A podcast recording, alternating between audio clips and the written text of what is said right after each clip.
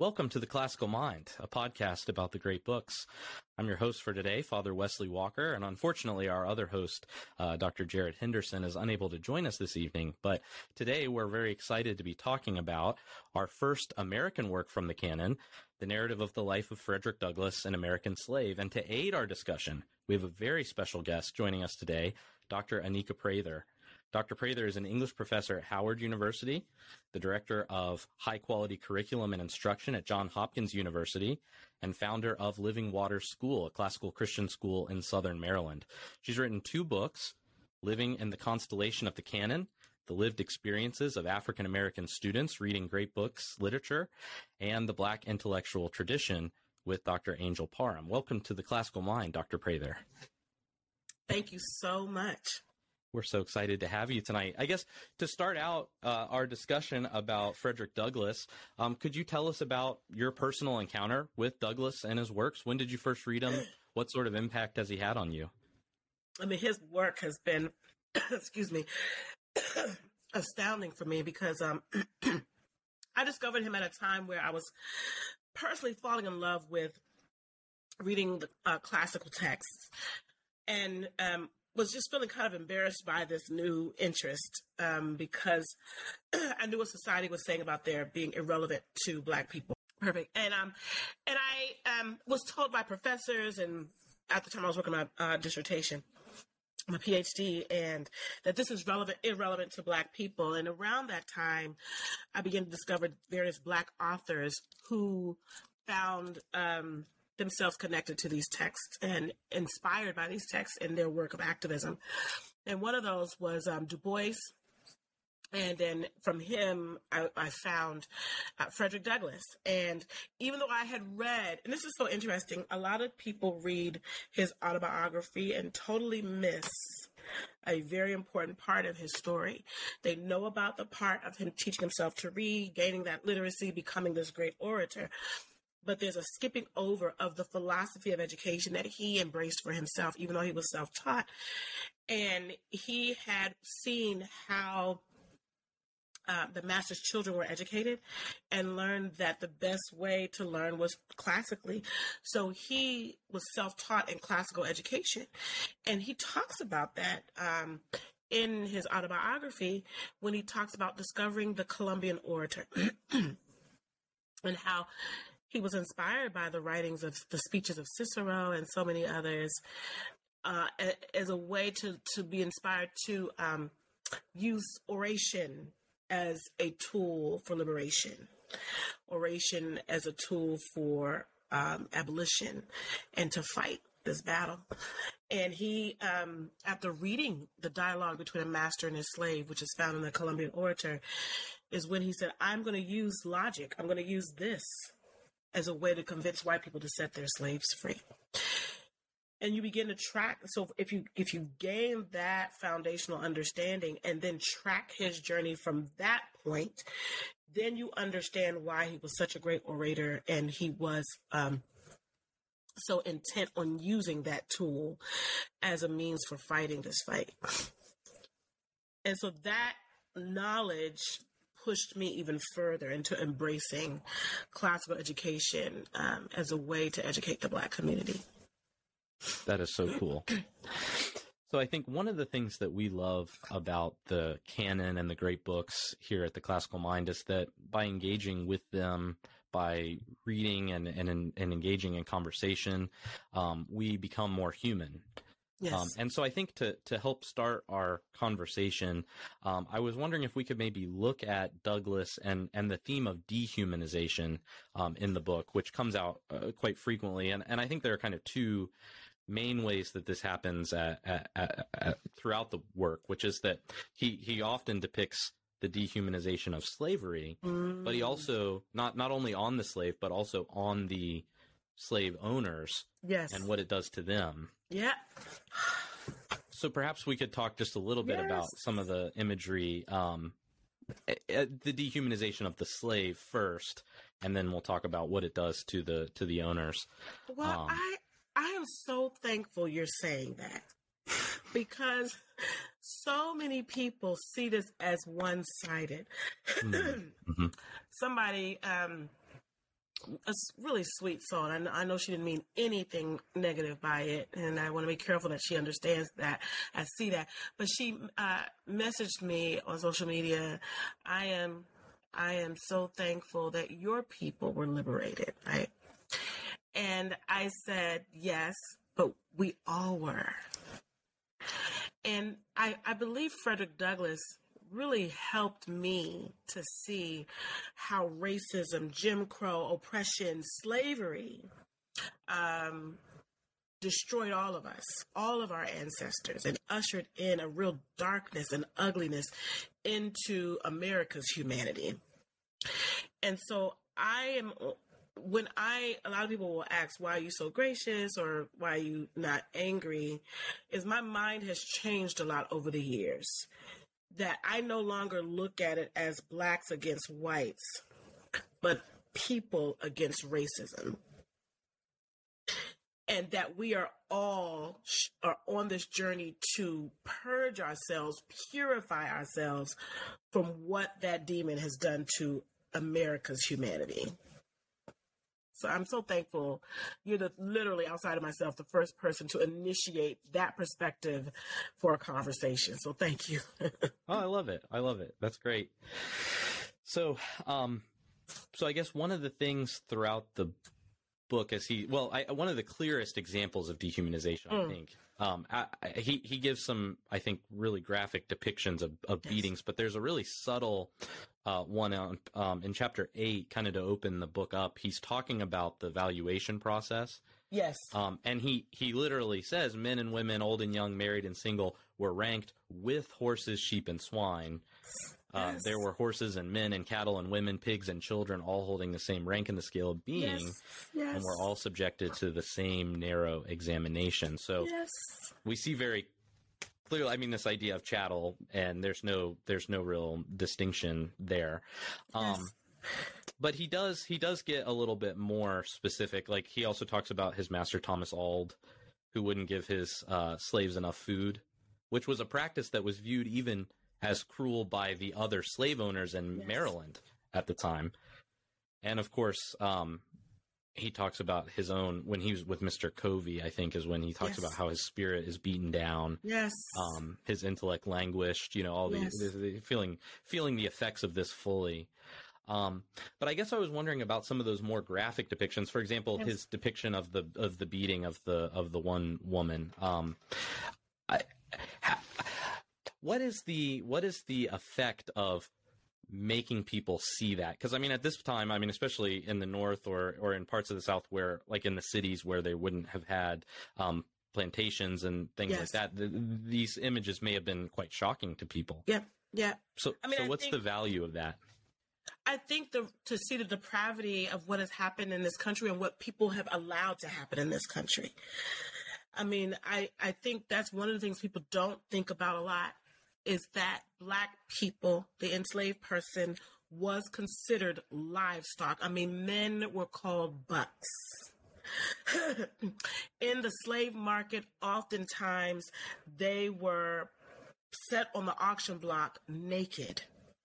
And white slave owners would come and examine their whole body, their teeth, their body, as if they were examining a new bull a new cow or sheep. And this and and and and and and just like if a farmer has bred some sheep and they would take the, the, the precious lambs of that sheep and sell it to another farm to be used, this is how they justified separating families because they saw us they did not see us as oh i'm separating this mom from her husband or children these were animals to them. And so the separating of children, oftentimes, that's how Frederick Douglass, his mother had him, and he was immediately from birth taken and put on another plantation, just like a farmer would take a child after they're weaned, uh, uh, not a child, but take a a a, a, a cat. Um, a calf as soon as it's weaned or a sheepdog as soon as it's weaned and send it off to another farm. That's just what they did to the enslaved person. So, so Douglass describing these things, I mean, they, they ate out slaves ate out of troughs a lot of times. They did not sit at a table in their little slave cabin and say grace at a table. They were eating in the same troughs as the pigs. And so um, this went on for, for over a hundred years. And so you have a whole uh, uh, people group that lived under this type of dehumanization for centuries. And so, and we wonder why there's always a struggle. and I think Douglass really wanted to make sure his readers and listeners understood exactly the, the, the evil that we are fighting. This is this is not something just oh let's just free those people. It's this is let's end an entire mentality that dehumanizes another person. Yeah, that must have been pretty shocking. I know. I guess one critique I've heard, and I'm curious if you uh, if you how you would respond to that, is that the the violence he depicts sometimes is gratuitous, I guess, in such a way as as to perhaps mm, perhaps uh, impede the actual point that he's trying to make. Mm. In that, uh, so for example, the the the overly cruel beating. Um, may not have spoken to every experience. You know, oh, well, I know so and so has slaves, but they don't do that. Yes. well I think, and I, I think this is the thing. I actually had someone to, to, to kind of connect with what I'm trying to say. Um, that's one of the things that a lot of people will write in their books when they try to justify or talk about how slavery wasn't that bad. Um, or when they talk about George Washington being a nice slave owner. I always say a nice slave owner is an oxymoron. They, they, the two cannot coexist in the same sentence. You cannot be nice and own a person. um, and so this is one of my issues with, say, Phillis Wheatley's family. Even though they treated her nice, they owned. They, she was not the only slave they owned. They owned people. And so I think uh, Frederick Douglass maybe was giving these extremes to just see how bad it can be, and that even if it was just a few people being treated that way as a country, we should not be okay with that. We should not be okay with a system that allows for that to happen any place, whether it's a lot or not. And so the depravity that happened with dehumanizing people, even though there's gradations of that, you know, it happens in different ways, in different forms. You have some that are so nice. One of the things I love about Uncle Tom's Cabin is she writes about a nice slave owner, but she does a great job showing that he's really not that nice. Right? So if Tom he was part of a family. His his master and wife loved him. He was faithful to his master, but they thought nothing of sending him away from his wife and children. And even tried to tell him, You gotta understand, I'm trying to pay off some debt. You don't want me to lose everything I have, do you? And so, you know, and so Frederick Douglass is really depicting the levels, the different, you know, he, I think what he does in his book is he shows nice, like he showed how nice the slave master's wife was to him at first. So he shows different forms of niceness in slavery, you know, but he also shows the extremes because at the end of the day, it's all very, very evil and all very ugly. And anyone in this day and time who tries to, um, say slavery was used to bring salvation to black people. Um, it was used to civilize us, to educate us, to make our lives better. The slave masters made sure they were fed and clothed and had shelter, and they didn't, you know, they were taken care of. Just right that, even alone, you're saying that we're, we're not smart enough and capable enough to just take care of ourselves? Why do I need a white person to care for me, to feed me? I'm just as smart and capable as any person. So those kinds of mentalities are dealt with, I feel, in the book.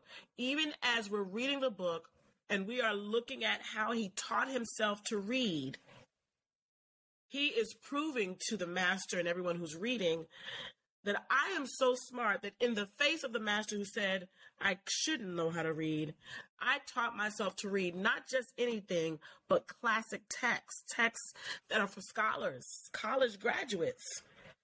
As an enslaved child with no teacher, I'm able to, to do, I'm just as capable.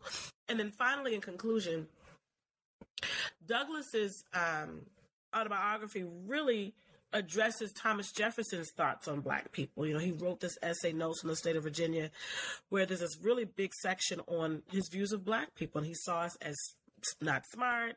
Um, we smelled bad. We're very of a very inferior race. And he explains, uh, quote unquote, lots of sarcasm inserted here, scientifically, why we are inferior. And Thomas Jefferson was actually known as being a very humane slave, slave owner.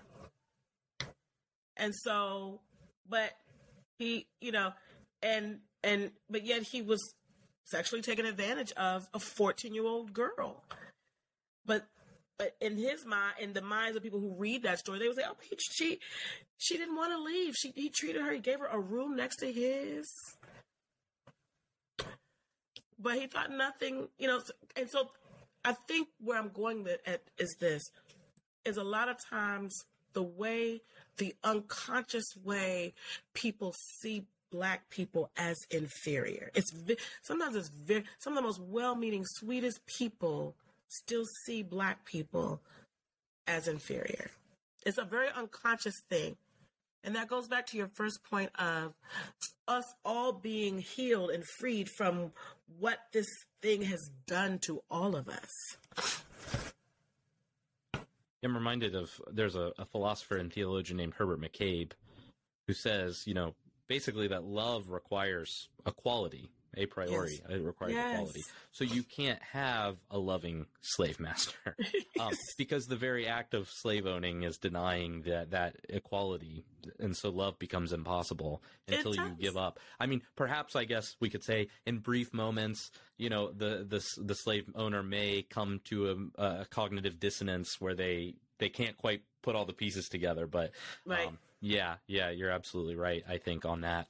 Um, and even even even when they say things like, and the reason why I speak so passionate about this was I had, um, and many people have heard this story before, but I grew up in a Christian school, going to a Christian school my whole life, my whole education, K twelve education, and we had Bible teachers teach us, you know, slavery was the best thing that could have happened to us. God used it to save Black people, and I'm a Christian. I'm a Bible believing Christian, not you know, um, but in this life, you have to be careful of. Um, sometimes Christians can can can come off as being elitist just because they're Christian, as if a person's belief systems do not matter. Now, someone's going to really probably have a problem with what I'm saying. Uh, because I am a Christian, I believe the Bible is true, and I believe Jesus is real, and I believe that. But we got to be careful when you have people groups that have centuries and millennia of worshiping in a certain way that is such an integral part of their culture. And so one of the things that has been done with in, with, with with the system of slavery to justify it, and I, I actually have still heard people say this now. um, but thank God they got saved. As whatever Christianity that was that allowed for enslavement was not Christianity. So did they really? You know, I mean, that's that's not because the Christianity I know in Leviticus says a man who kidnaps a person and sells them into slavery should be put to death. So, what religion was that that allows for you to de- dehumanize another person? The same person that Jesus would die for. And so, you know, we have to, you know, all, that whole, the entire theory around this type of slavery where people want to glorify it as being some type of heroic act is a is the most horrible evil fallacy I have ever heard of in my entire life. And and we all need to be delivered from thinking that is something to even utter and believe in. Yeah it strikes me it's in um Christianity and in enslaved communities is something I've found to be very compelling to study. And you know, I mean, it wasn't like um, the the masters would teach their slaves pure Christianity or even really the same Christianity That's that it. they were taught. That's It was intentionally twisted. Yep. It was intentionally warped. Parts of the Bible were taken out when they were taught to enslave Yep. people. Like there were no, there was no Exodus. You know, there um, Yes. and, and other certain certain parts of Scripture were, were often um, omitted yes. and uh, and and the emphasis was always on you know slaves obey your masters and and Yes. verses taken out of context and um, and just totally misused and and misappropriated. Yep.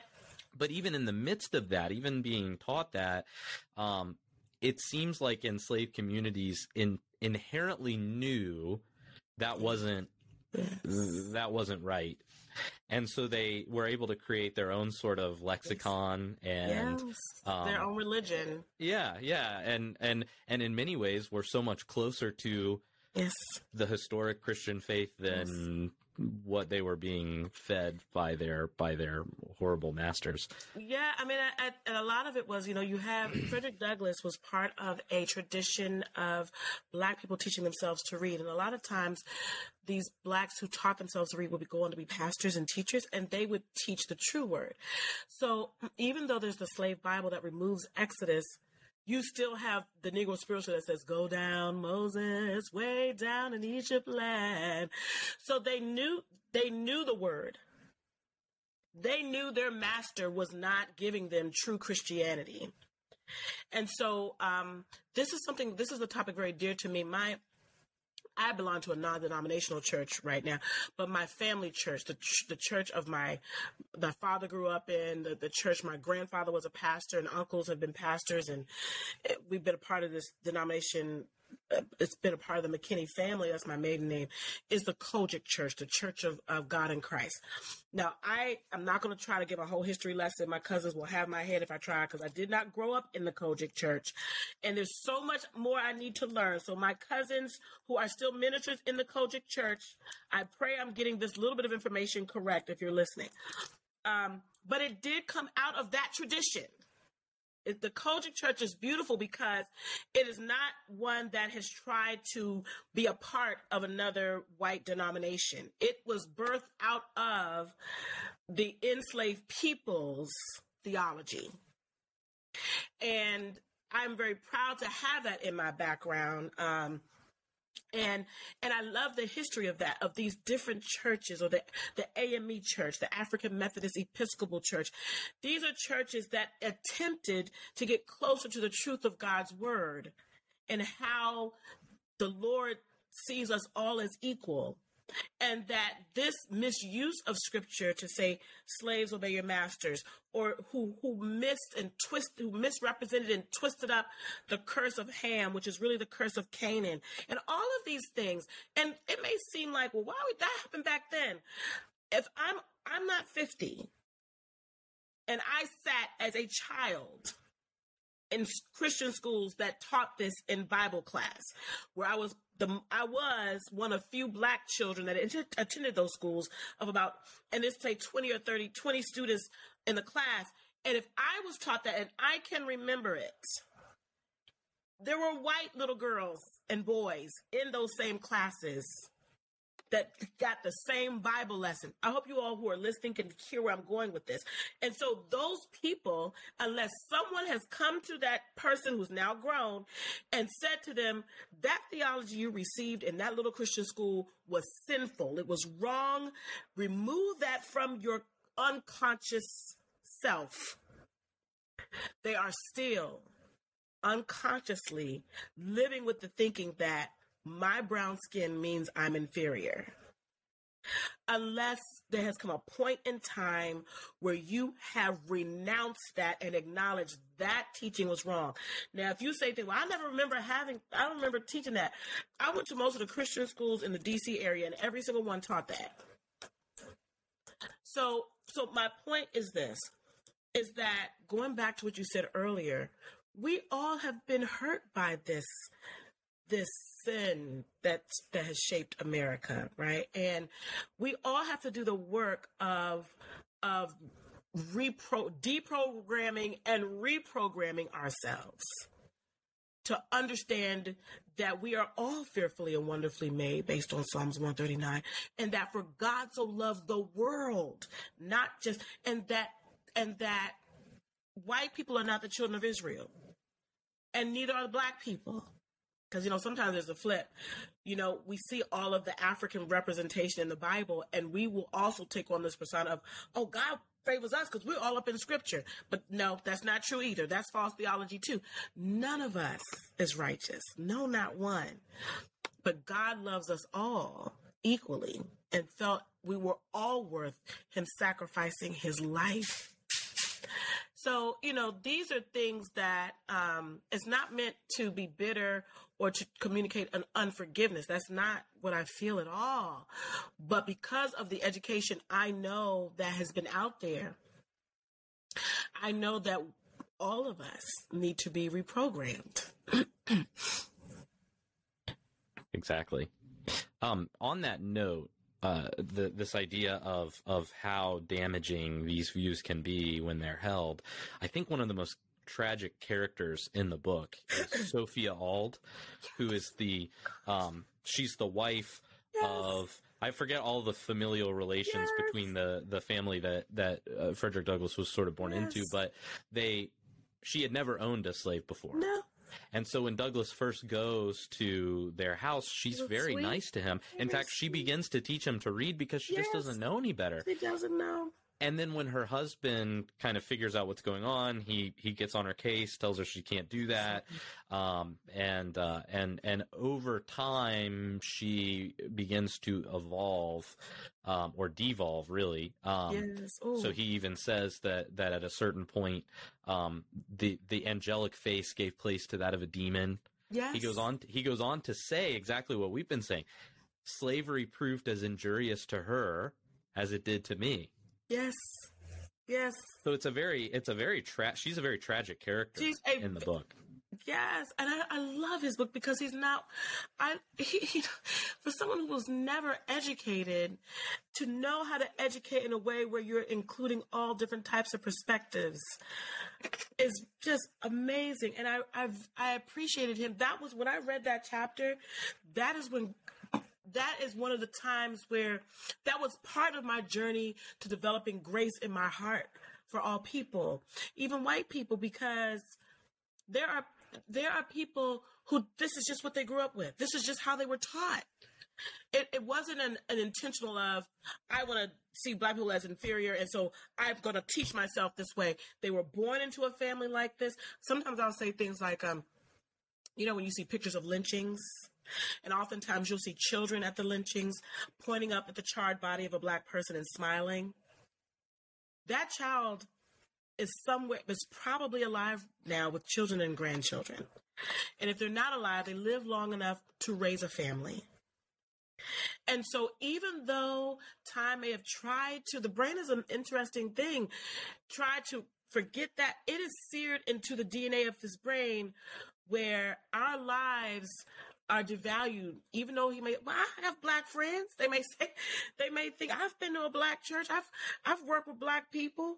You know, I've been very, very nice to black people, but there are some things that they may think in the unconscious. It's kind of like um, there are times. I'm a, here's a good example of what I mean. Um, this happens to me all the time. Is if I sometimes find myself in a place where I'm the minority, and there is most times an ignoring of me. And it, and they're they're not mean. They're not saying, "Oh, I don't want to look at you and I don't want to talk to you." There there is an unconscious. I can't see you. You're brown. I can't. They're not. They're not thinking that. They don't even realize it in themselves. And I'm gonna give you. I was at a place recently.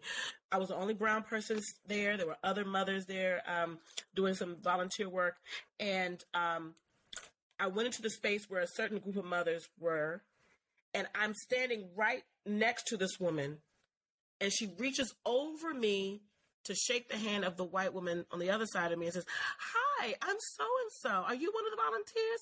Can you help me understand such and such and such? And I actually had come in and said, Hi, moms, I'm a volunteer too. No one said anything, just overlooked me. And now at first I was very hurt. I was very angry because I'm like, oh, here we go. This ha- this happens often to me. But again, going back to what you're saying about Sophia Auld and understanding people's upbringing, on those hours we were there, by the time we left, we were friends. they began to finally, it's like they had to adjust the focus on their eyeballs. Oh, hey, you know, and so, and, and that's just a subtle example. But I had to do a lot of work that day to first, um, I, I, I am determined not to respond in my initial emotion that I'm feeling in those moments, but to study the situation, to recognize that a lot of people are like Sophia Auld.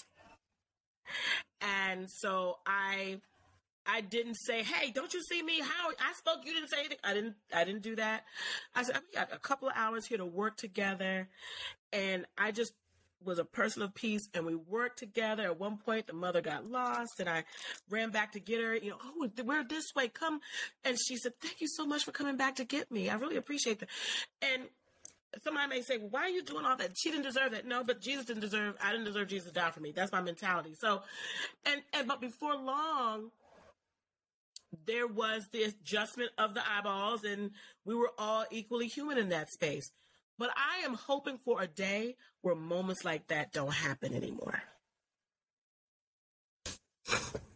So Sophia is is perhaps the most tragic because of this kind of slide into depravity, I guess we could yes. say. But one other character who's who's just as scary is Mr. Covey to me as far as as far as the dehumanization goes. So yeah. Mr. Covey, and we'll talk about him again, I think, in a few minutes when we talk a little bit about the complicity of religion.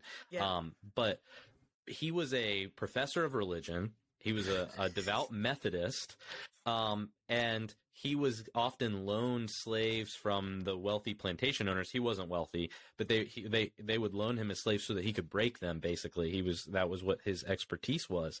Yes. Um, and I think it's very interesting how Douglass describes him. So there's really uh, with, with Sophia, uh, Douglass can kind of see the good in her that gets. Uh, yes. slowly chipped away at because of slavery.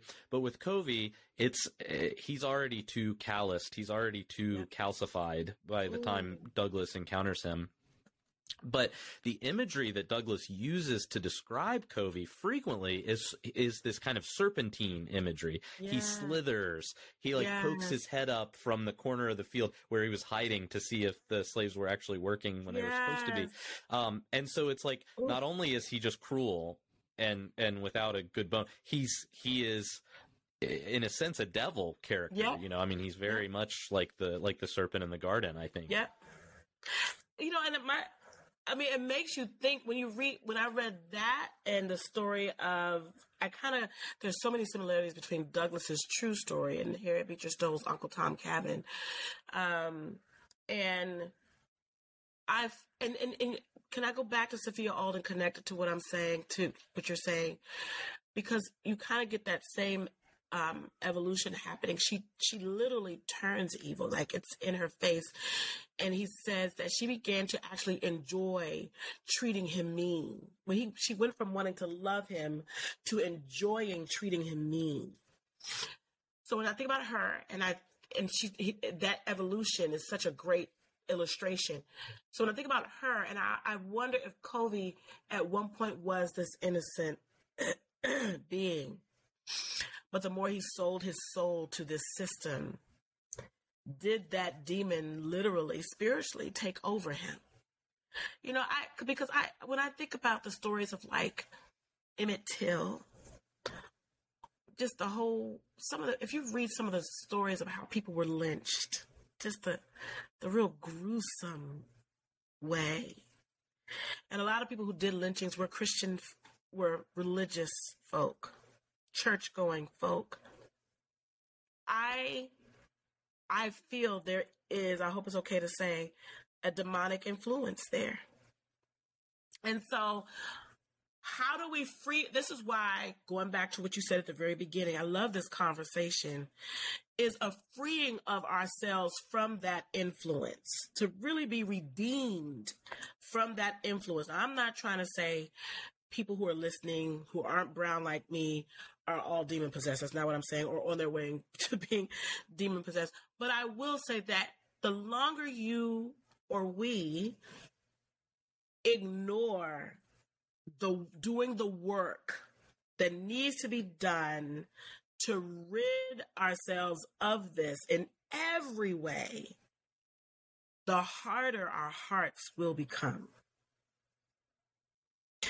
And I just I don't know why I care about this so much, Father. I don't I don't know why this means a lot to me. Some people may not understand why am I having these conversations with people?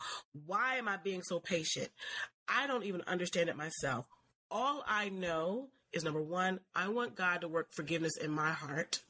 Number 2, I want to see my people also experience that feeling of forgiveness not being forgiven, but feeling forgiveness to others. And third, I want to see those who aren't brown like me, who still need redeeming to be delivered. I'm reminded a little bit of uh, I don't know if you've ever read the German uh, philosopher Martin Buber. Mm-mm. He has this great book called I and Thou, Mm. And he basically says, you know, we we have this kind of very modern view of the self that's totally isolated from any connection. You know, I'm me, and then the connections I have are sort of accidental connections. Yes. But he says that's not true. That mm. um that that I only exist in relationship to you. Ooh. And I can relate to you in two different modes. I can either relate to you as a you or I can relate to you as an it. And when I relate to you as an it, I put you under the microscope. I analyze you. I treat you like you're not really human. Oh but if I relate to you as a you, I approach you as an other, um, as as someone instead of something. Um, and how I relate to you will automatically inform who I am. Yes. And so there is no me without you. Yeah. And the way I enter into that relationship and live into that relationship really matters yes. in terms of shaping me. And so you see that with a Covey character yes. where, yeah, maybe at one point there was some humanity in him but over time yeah. he had to suppress that and stamp it down and kill it in order to continue doing what yeah. he's doing and that's what's so terrible and i think it, it, opens the door to the larger question about the complicity of religion throughout the book i mean douglass doesn't really pull many, many punches when he talks no. about religion no. rightfully so right yeah. i mean when it's misused he says religion actually uh, actually makes enslavement worse. Yeah. So Thomas Auld, one of his other owners, converted to Christianity, and once he became a devout Christian, is when he became worse as an yes. owner, because he now had this kind of righteous pretension that he could use to cover mm. his mm. his cruelty. Mm. Um, and and I think the the cognitive dissonance there is really really quite tragic. I mean, you see it actually in in the way it works out with Thomas Auld because he begins to take out his cruelty on um Henny one of the one of the yes, women slaves yes. who had burned her hands when she was younger and she couldn't use them and her weakness Douglass says was a constant offense to him yeah which is su- such a subversion of you know the great themes of Christianity yes. um and so yeah I, I I found that to be very interesting and we see that in this in social media sometimes my mm-hmm. heart breaks because I see people they'll have in their bio line loves God, Jesus lover, follower of Jesus Christ, but spouting some of the most vile, disrespectful, rude things when it comes to this political season we're in, or we have somehow set ourselves up in this faith. I'm gonna call it a religion. This belief system that says Christian Christians are better than everyone else, and we have license to treat everyone else terrible. This this attitude that was birthed in America that created these hierarchies of human beings has is is destroying us, destroying our faith. It's destroying people's view on the beauty of Christianity because we're living it out. The way we're living it out is the antithesis to how Jesus lived it out. Interestingly, there's a there's this really bright moment, and it, it's somewhat fading in the book, but I, I thought it was a good example of kind of I think what you're what you're trying to push us toward, which is when he's with Mr. Freeland, when he gets sold to Mr. Freeland, yes. there develops this really wonderful community of the enslaved people there. Yes. Mr. Freeland wasn't as cruel as some of the other masters, yes. so I think he let them have a little bit more by way of yes. space, but um, Yes. but Douglass talks about all the noble souls, how the loving and brave hearts that made up this community. He said we were linked and interlinked with each other. He says, I loved them with a love stronger than anything I have experienced since. I believe we would have died for each other, yeah. which really is the ethic uh, at the heart of, of Jesus' teaching and Yes. um, and um, and certainly is that kind of humanizing connection that we Yes. are talking about. It's it's the antithesis of the hypocrisy of the enslaved, um, of the slavers um, and their churches. You know that were promulgating this this way of thinking and being. yeah. Um, so I thought that was really interesting and, and, and a really bright moment. It, it wasn't very long in the book. It's it's kind of a Yes. Brief description, but Mhm. it you can tell he that really impacted him quite and he bit. could read openly there. Like he was not Mhm. afraid of losing his life for reading. He could read openly to those who were around him and practice. They practiced orations. I think you know, like it. That was a like that little reprieve there. And I, I another thought just jumped into my mind. Um, when we talk about right now the whole uh, uproar over CRT or the 1619 project or um, how to be an anti-racist and any of these but white fragility all these books that are out now um, there's kind of this um, uh, push to say um, to make policies that don't allow for the truth of the black experience to be told um, and in any reference to Black history um, is deemed as dangerous. And so, people who stand behind, I hope it's okay to say this, and you can feel free to erase it if you feel like it's not appropriate for the show. But and I won't be offended. I don't, I don't want to get you in trouble either. But um, but um, I, will say this, and then you can decide how to, to deal with it. When we support those political figures, now this is this is not a political statement because I'm not advocating for being Democrat or Republican. I'm not saying that because there are people on both sides who would be okay with hearing black history you know i know of republicans who have no issue with hearing black history and teaching kids black history but we are rallying around politicians who want to cancel my story, who don't want children to learn it, who somehow think it's dangerous. And so people who are doing that are actually participating in continuing this curse that has plagued us for these centuries of enslavement.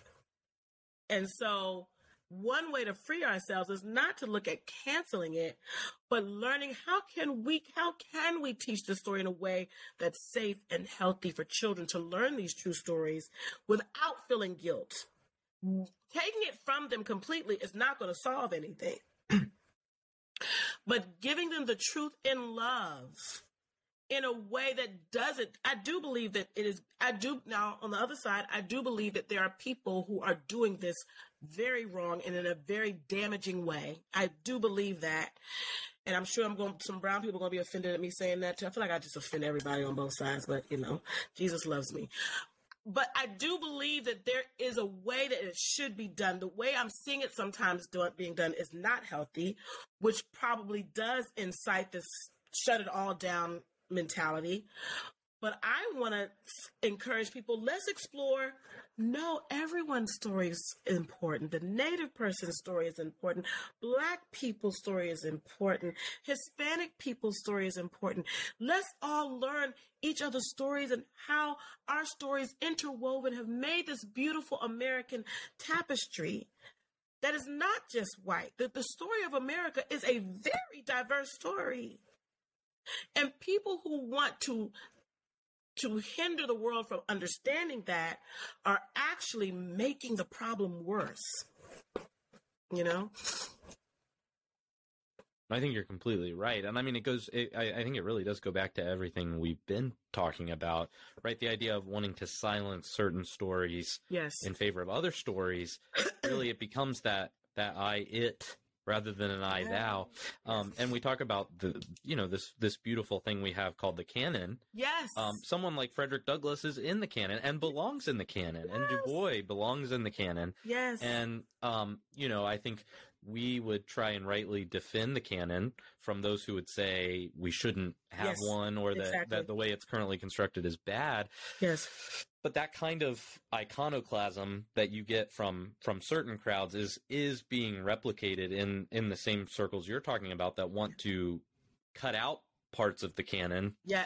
or sacrifice parts of the Yep. canon for a larger political agenda. I mean, Yes. no part of the canon should really make us feel comfortable. Right. Um, that's the point of it. You know, Yes. we're being confronted with with the human story in various incarnations and iterations, Yep. and uh, and so there will be there w- it will be uncomfortable, Be- and we see that in Douglass's own story, right? The more he learns, the more he um, takes in, the more uncomfortable he is where he is. Yes. Um, so as he begins to read, in fact, that kind of opens to the next section of, of I what I wanted it, to talk about, which is that his his will for liberation.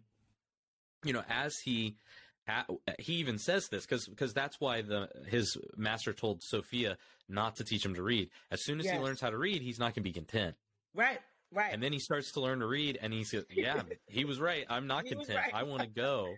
he said it um, was like a glaring trumpet. Yes. yes and and there are times where he almost laments it like early on Yes, he's like he's like this is a burden to me Yep. it, it feels like a curse rather than a blessing Yes. which actually makes me think because we we did our last episode was on plato's republic Oh yes. and or not not the republic the apology sorry um and and there's that idea that with with socrates as he's going to his death it's like you know truth calls us to make certain sacrifices for it and Yes. um and i think douglass gets to the point where he has to he has to either escape or die yes. um, he has to either maintain insist on his humanity in the face of of dehumanizing i mean he has the one master who who tries to beat him and he says no and he fights Yeah. back yes. which i mean yes. sh- given the given the context, he really, I mean, probably shouldn't have survived that.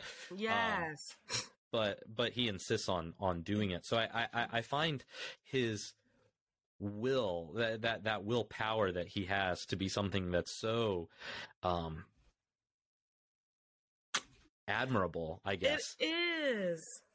I, and he's so gracious because as he's telling the stories, you don't find any hint of bitterness. Like he, like, okay. When we talk about um, people who would want to cancel the clan, the canon, what I love about Frederick Douglass, what I see in him is his experience doesn't make him hate his country. It doesn't make him discount the country and it doesn't make him discount the faith or the the textbook or not the textbooks but the literature that has shaped the country. He has basically said i think we i think you're seeing this wrong. This is what it's supposed to be. And so he's so passionate about that. And I am inspired to take on that same passion. This is not a time to cancel anyone's story because they're not brown or because they are brown. It is that's not the and and you know I'm really shocked at in the classical education world, um, which is where that's where I hang out. I know people think I'm crazy. You see a big move to not include diverse stories into the great conversation. And that seems also antithetical to classical education. Because when you think about all of the things we have to read and have our students read, like we're reading some pretty controversial stuff. I mean, I remember one thing I, we had to read something from Marx. I mean, we're reading controversial stuff, and they tell you you have to engage in Socratic dialogue. This builds critical thinking. You know, for those of us who believe in the classical trivium, the you know the rhetoric, the logic, the grammar phase. You know, you're you get to, you're getting students to a place where they can engage with literature they may not agree with and can voice their own opinions. But that same group of people will say, "But don't read anything from Black people because that's CRT." What a great way to practice true classical education than to expose children to reading this literature, to helping them hear the stories of others, and bringing it into conversation with your story and the stories of others in the canon. And that their worldview may be shaped. Are we trying to shape racists who are classically educated. Like I'm trying to figure out what what are we doing? Like what is what really is classical education? Like if we're looking at Socrates, who was not a perfect man, I know he wasn't, but a lot of times classical people will go to him as an example of how to teach. And you look at some of his dialogues, and he'll he may say, "Hey, Meno, you know, what do you think virtue is?" Or Meno, however you say his name, Meno, I think is how you say it. What do you what what is virtue? He's calling people who are just like walking down the street, like who are walking You know, he's calling people over who uh, who are walking past and a part of just kind of hanging out in the community out there. Or um, when you look at Jesus Christ, you know, he uh, he went to Samaria, and when his disciples said, "You're going to Samaria? Why would you go over there?" He's like, "I got some business to take care of here." And he went, he knew exactly, and he went to the well at the time where he knew the rejected would come to the well to draw water. And he had a conversation with them. And he went to Matthew, the tax collector, and he said, Come follow me. And so, this to me is classical education. When they called Jesus a rabbi, he wasn't sitting in the temple, he was sitting out in the grass talking to anyone who was willing to listen. And he was willing to engage in conversation with them. So I, I, I am I, I am concerned that those often in classical education who are also resistant to hearing the story of the native people who are resistant to hearing the story of black people and, and, and their experience and the experience of their ancestors is that really classical education? I said, I had somebody laughing. I said, if you can have your students read Greek myths, I mean, those are full of so much debauchery and foolishness. You will have, I mean, they, they, I, children are reading Greek myths, and you're afraid of a child hearing about slavery, but you will read a Greek myth. Help me understand, sir. Please, Father, help me. no, you're you're exactly right. You're exactly right. In fact, I wanted to ask about um, the act of reading. Uh, that is such a, a shift for Douglass, right? When he begins to read, um, he the act of it i mean the act of learning itself is is subversive because obviously he wasn't supposed to have learned and he he really made it his life's mission to do whatever he could to learn um but what is it about having that ability to read that is so liberating in and of itself i feel like his eyes were open like i feel um you know du bois describes it as um a veil. And when you think of veil, you think of um, you can't really see the full picture. And when Du Bois, in his essay, when he says, I sit with Shakespeare and he winces not, you know, he talks about how reading these classics made him rise above the veil. And many people read that and think elitism. Now, John, you know, Du Bois does have some, he does have I'm not going to deny that he does come off as elitist. But I think we can really connect it in this way that he's saying we don't have to stay where they say we have to stay down here in this partial understanding of humanity. While they have the full canon while they have the full access to the stories of humanity we too can have access to this.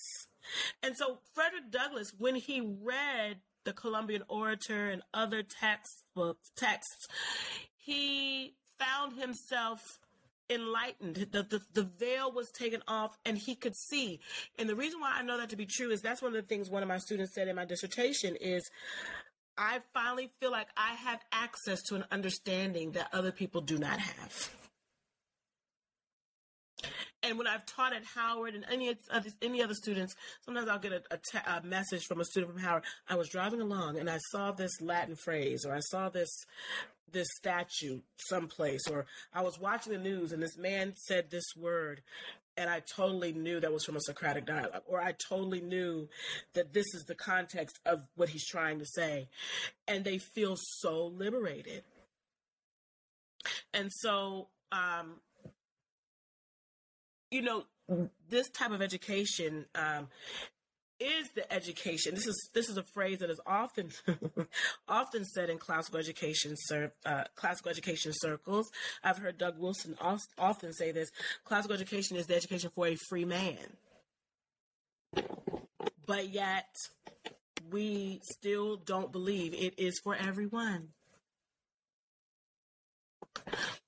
And then we don't seem to want to include those who were brown who had this type of education and engaged in this great conversation too.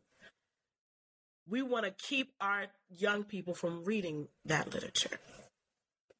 So, my perspective when it comes to reading, and I think this was Frederick Douglass's perspective, is we cancel nothing. We expand, we include, we diversify, but we cancel nothing. Yeah, it seems like I mean, if you're able to pick up a text and read, you're able to transcend your circumstances, right? And so it does seem like there would be a vested interest in the in the in the sort of exploitative oppressive class to prevent uh, the sort of sub-proletariat, you know, enslaved community from accessing that transcendence. Yes. Uh, because as soon as they do, I, I, think I think Douglass's experience wouldn't isn't unique to him. I mean, it is, that's the human experience. Once yeah. you begin to, once your imagination becomes formed, once you once you get a vocabulary for certain ideas um, and and concepts, and you realize. I mean, he even says that about the Columbian Orator. He's like basically he he, he realizes what he had felt is true yeah. Because he's able to read uh, that. He he understands he has a, an inherent dignity and value um, yeah. that had been withheld from him by yeah. the by the larger society. Yeah. Um, so yeah, it does seem it does seem like it's inherently um, liberative then. Yes. Um, one kind of closing uh, thing I wanted to discuss a little bit is is some of his use of irony um, and then his his his um, the use of deception and craftiness yes. throughout the book. Yeah. Um, so so first, uh, his irony, which I think is interesting. Um, yeah. He makes a number of of comments throughout the book that I think would be I- ironic. Yeah. Um, so like. Uh, he's talking about how how unquestionable it was to teach a, uh, an enslaved person to read, and he he throws in these little side comments like he says for it is almost an unpardonable offense to teach slaves to read in this christian country or when describing the racism in Baltimore, he says, "Such remains the state of things in the Christian city of Baltimore." you know, and you can you can just you can just yes. feel it dripping with the irony. You know, right? Um, and and he uses the he uses irony to show the absurdity of how Christian white folks so violently oppose Sabbath school right? They like ran him off with sticks and pitchforks and stuff. And he, he said because they would have rather seen us engaging in wrestling and boxing and drinking whiskey rather than actually learning about God and acting yes. as intellectual, moral, and accountable beings. Yes. So he's just dripping with this this sense of irony. Um, and I think he uses it very effectively to oh. point out the oh. hypocrisy. Oh my goodness. And and I I've really been studying his writings and hold on one second. The writings of um I'm gonna read something from you from Phillis Wheatley. I I believe that that process of doing that was a practice that was very common in literate uh, black people. And um, E. Ashley Hairston wrote this book called the, the Ebony Column, where he goes through the life of Anna Julia Cooper, Phillis Wheatley, Frederick Douglass, and W. E. B. Du Bois, and and the influence of the canon and or classics in their life. And he has this chapter when he gets to, I believe, Phillis Wheatley. He called he he likens her use of the canon or classics to the Trojan horse. And I love that analogy because they often would hide, they would use this literacy they gain to mask another message. So I'm going to read something from you for you. Phillis Wheatley does the same thing. Um, hold on. So she she wrote this poem called "On Being Brought from Africa to America," right? And the entire one. Now this is a this is a poem that used to make me angry. I used to say, "Okay, you're putting down your heritage here," but I read it differently now that I understand this type of writing that we're talking about that Frederick Douglass was doing. That she was actually, I I feel she was probably being sarcastic or kind of using these words uh, in a with a double meaning, right? And so uh, I'm to read the whole poem, and I'm to I'm to I'm to try to insert some drama into. Okay, here we go. On being brought from Africa to America, twas mercy brought me from my pagan land. Now you know that she probably heard white Christians say that. Taught my benighted soul to understand that there's a God, that there's a Savior too once our redemption neither sought nor knew. Some view, but then she, but watch how she she latches them in. She says, "Some view our sable race with scornful eye." You see that?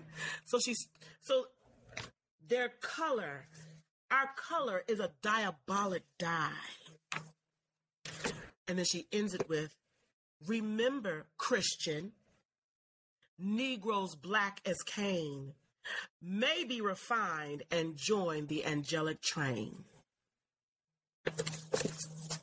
Wow. I love it. And they, they all did that. It was a it was yep. definitely a tool.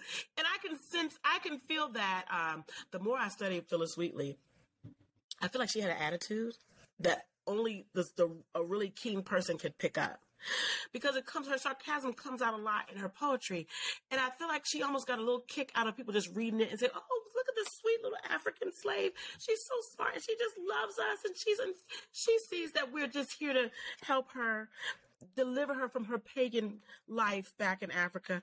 And i feel like the whole time she's thinking y'all think i'm stupid.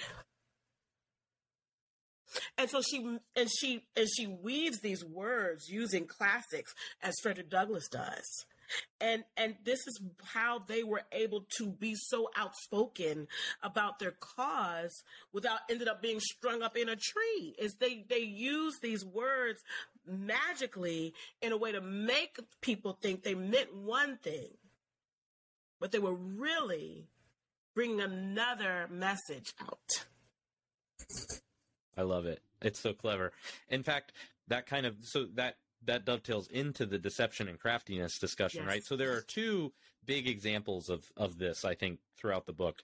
Douglass is one example. I mean, there are times where he'll engage in deception or in sort of a crafty way of thinking, but there's yes. also Mr. Covey, I think, who's yes. a foil for him, right? Because when Douglass does it, it's a survival tactic. It's a way of it, it's it's like Rahab and the spies yeah. in Joshua um, but Mr. Covey is deceptive and crafty, not to survive, but to exercise control and domination. Yes, yes. Right. So, so he, he, uh, Douglass says that you kind of have to always be on your toes around him because he'll tell you, "Oh, I'm going to the town today, so I won't be around." But then, you know, an hour later, you see him in the corner of the field watching everybody um, to make sure that they're doing their job. Or, or he tells the story of one enslaved person, I think, who was actually, I don't think that was Mr. Covey uh, the enslaved person who was owned by the uh, by the big plantation owner, and the guy stops him on the road one day and says, "Oh, who do you belong to?" And he says, "Oh, to Mister So and So." And they had never met because he had so many enslaved people. And he said, "Oh, yeah. what do you think about him?" And he said, "Oh, he's not very nice." and then that guy ended up getting you know sold, I think, or something yes. um, as a result. Yeah. But but there's this idea of of of um of deception. Mr. Covey's so good at deceiving, he can even deceive himself into thinking he's a good Christian yes. while he's ha- while he's raping, you know, enslaved women. Yes. Um, mm. Douglass mm. uses the term adultery for that, but it's not a strong enough word, I don't think. No. Um, no. And of course, there's that analogy between Mr. Covey and the snake earlier. Yeah. Yeah. But I think it's I think it's interesting because Douglass, when he does use deception, it's a means to freedom. Yes. Um, like like when he uses the Sabbath school as a front yes teach the the other enslaved people how to read um yes. his shrewdness uh even it, we even see shrewdness in his composing the narrative right because he has to pick and choose what he can and can't tell you Yeah. Um, yeah. He says he says we ha- we can't we can't render the tyrant aid. Let Yes. us not hold uh, the light by which we he can trace the footsteps of our flying brother. Yes. Um, so I just found that to be a really interesting uh, sort of relationship between uh, the two characters uh, in the book. Yes, yes, yes, yes, absolutely.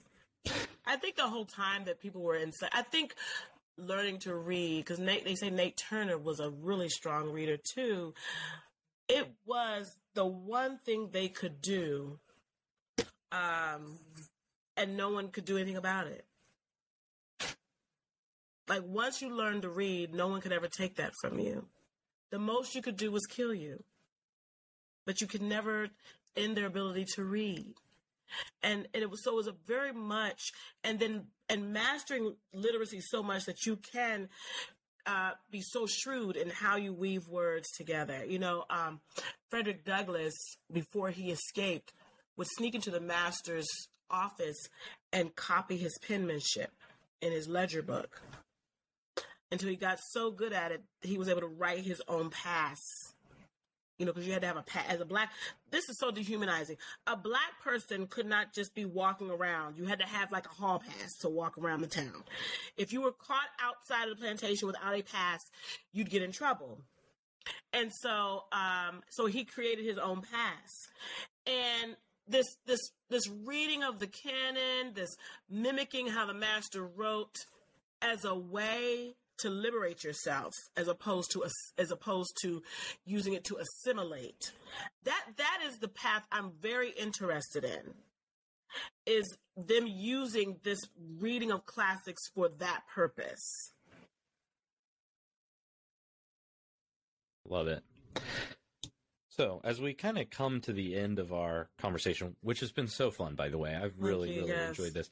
Um, thank you letting me I guess one one big question: What can a student learn from Frederick Douglass today? The power of reading. And and and and he his actually his life proves why it is so important to read these texts some people when they read that section or think of that section of him getting the columbian orator they think you know it's the only book he get his hand on so he just picked up this random book but he was very intentional he chose classical reading. He knew the power that they held. And if they can liberate a man enslaved in the mid 1800s, what can they do for us with teachers and freedom? What can they do for us? And so I, I'm often baffled that people can look at these stories and still determine we need to cancel them. It, it's it is the most illogical argument. We need to do something about how brown voices are not included in that conversation or noted as being a part of that conversation. But how do you read all of these stories of like people like Frederick Douglass and determine these aren't relevant to us? These are not things we need to be teaching our children. These are not things we need to be reading.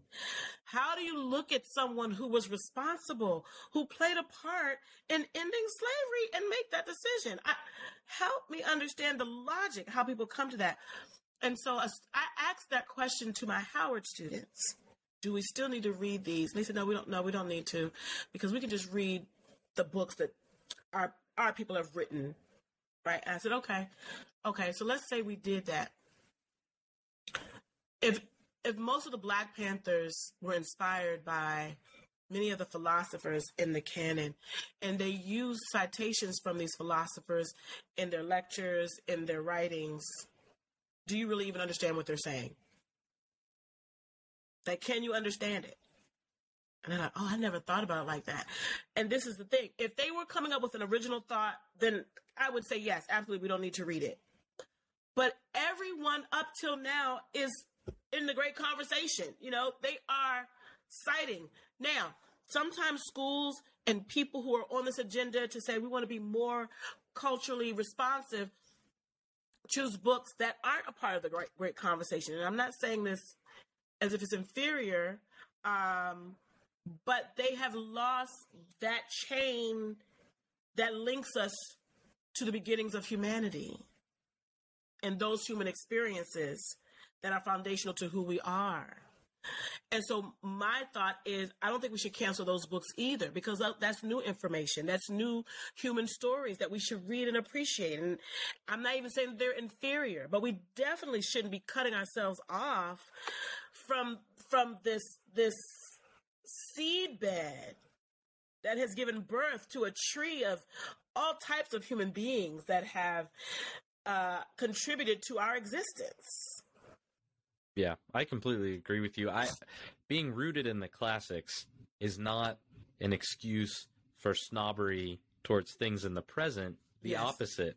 Yes. It should free us up to engage better yes. and yes. read better. I completely agree with you. Yes. Um, and that's something we are trying to do here with this show is is we want to foster a community that's thoughtful that can have those kind of conversations. Absolutely.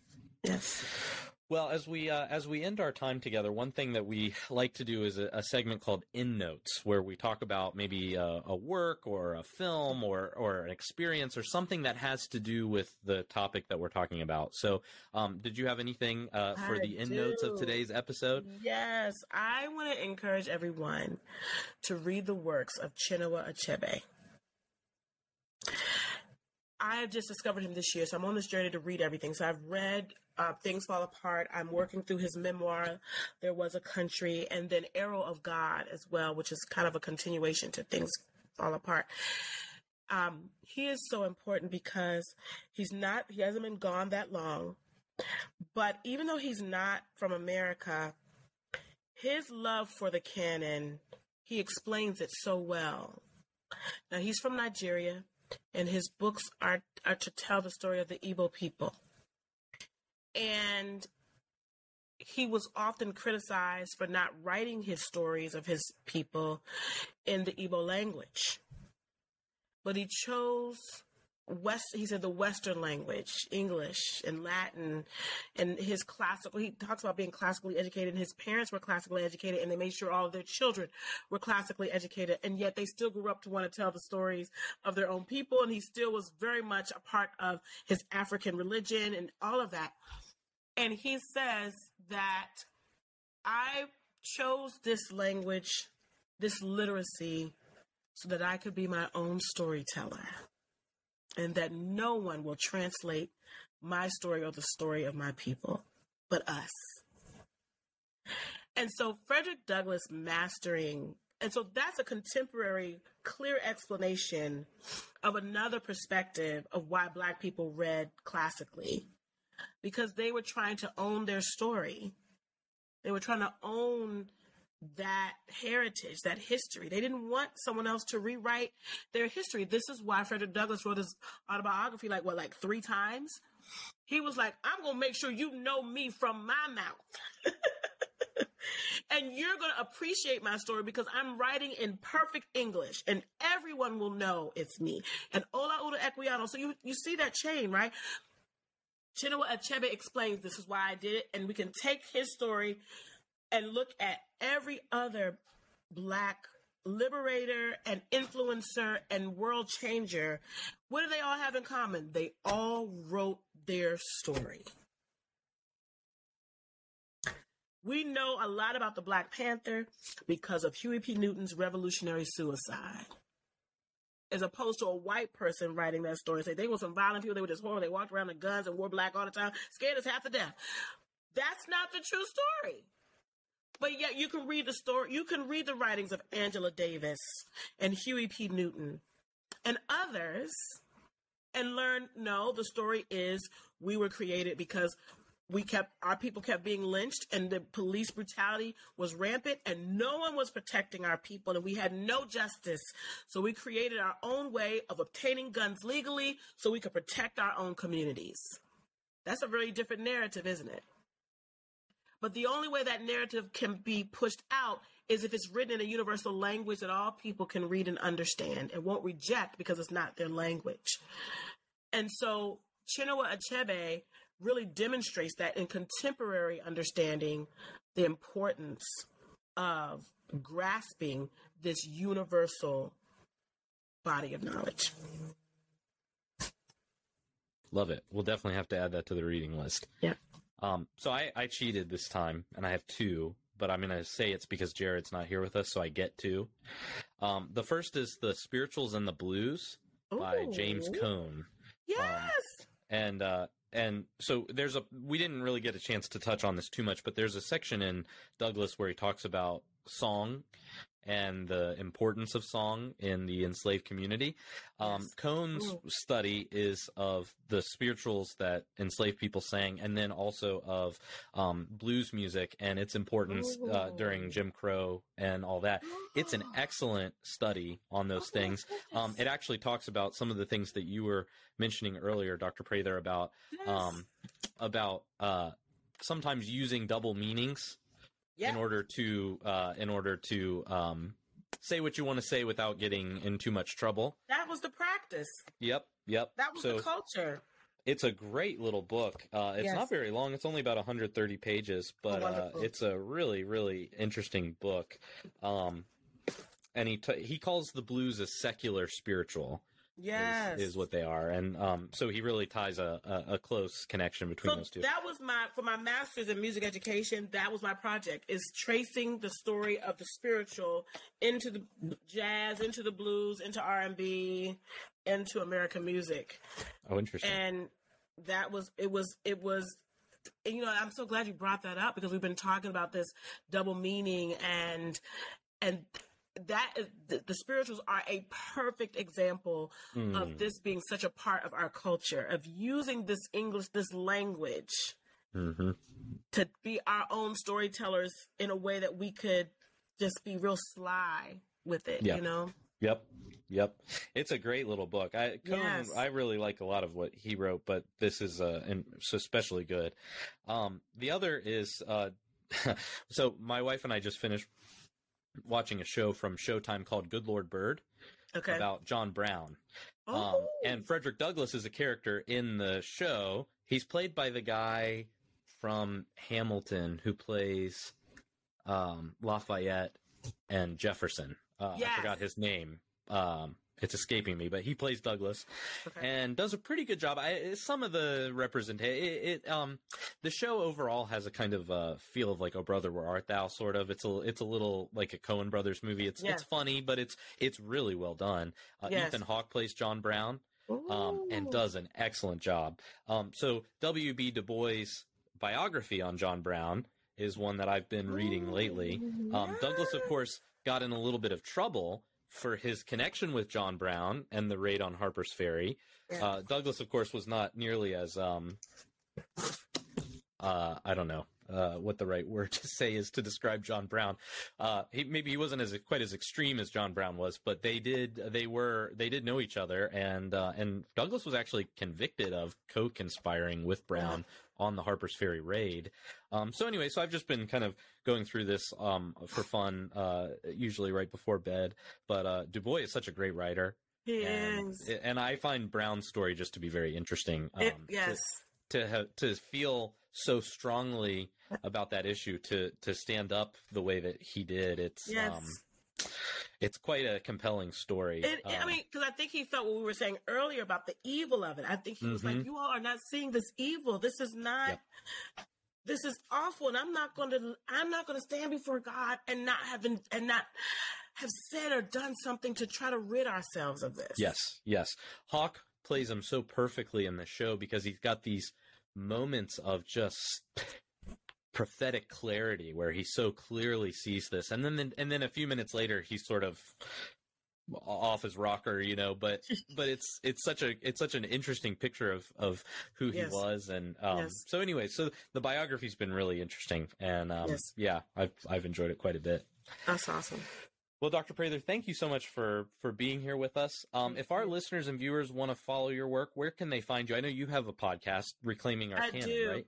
Reclaiming, I have two: Reclaiming Our Canon and Kush Classics, K U S H Classics. So both of those, and you can also, if you go to drprather.com, it kind of just will help you find all of my um, social media handles, uh, access to my both of my podcasts. Um, I think even access to where to buy my books and stuff like that. Well, that is great. Well, we really, uh, really appreciate you coming on, uh, and I hope that we will get to uh, converse again sometime because this was great. Yes, it was. Thank you so much for having me. Absolutely, absolutely. Well, listeners, we will be back in January, and our next book will be Beowulf. So, if you want Ooh. to read ahead, go ahead and start Beowulf. In the meantime, keep reading.